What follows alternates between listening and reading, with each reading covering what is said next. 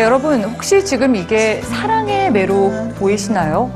작년 유니세프 보고서에 따르면 전 세계 60%의 아동이 정기적으로 매를 맞고 있다 합니다.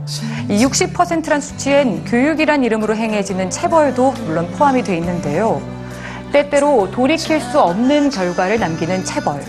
오늘은 그 체벌에 대한 연구들을 뉴스지에서 소개해드립니다.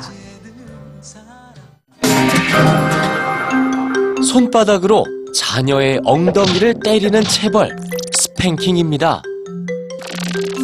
미국 듀크대 연구팀은 스팽킹이라는 체벌이 아이들에게 어떤 영향을 주는지 분석했습니다. 그 결과 1살의 체벌을 경험한 아이들은 2살이 됐을 때 다른 아이들보다 폭력적이고 더 공격적이었죠. 3살 때 한 번에 한두 차례 엉덩이를 맞은 경험이 있는 아이들은 5살이 됐을 때 한 번도 맞은 적 없는 아이들에 비해 공격성이 50%나 높았습니다. 그리고 5살 때 체벌을 경험한 아이들은 초등학교에 입학했을 때 더 공격적인 성향을 보였죠.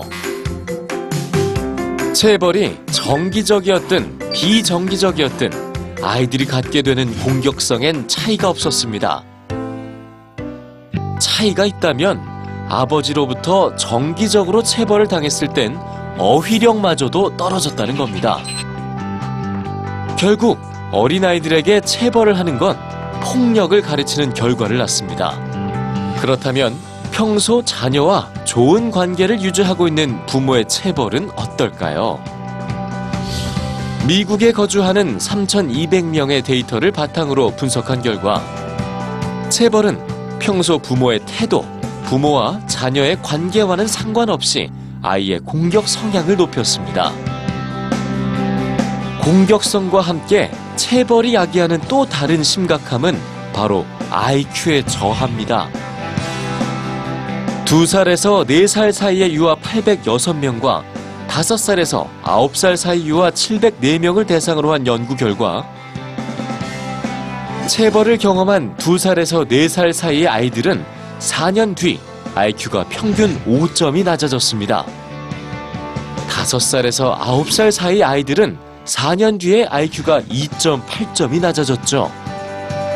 그리고 체벌에 관대한 국가의 아이들은 체벌을 금지하는 국가의 아이들보다 평균 IQ가 낮았습니다. 교육이라는 이름으로 행해지는 체벌. 그러나 지능 지수를 낮게 하고 공격성을 키우는 교육이 과연 존재할까요?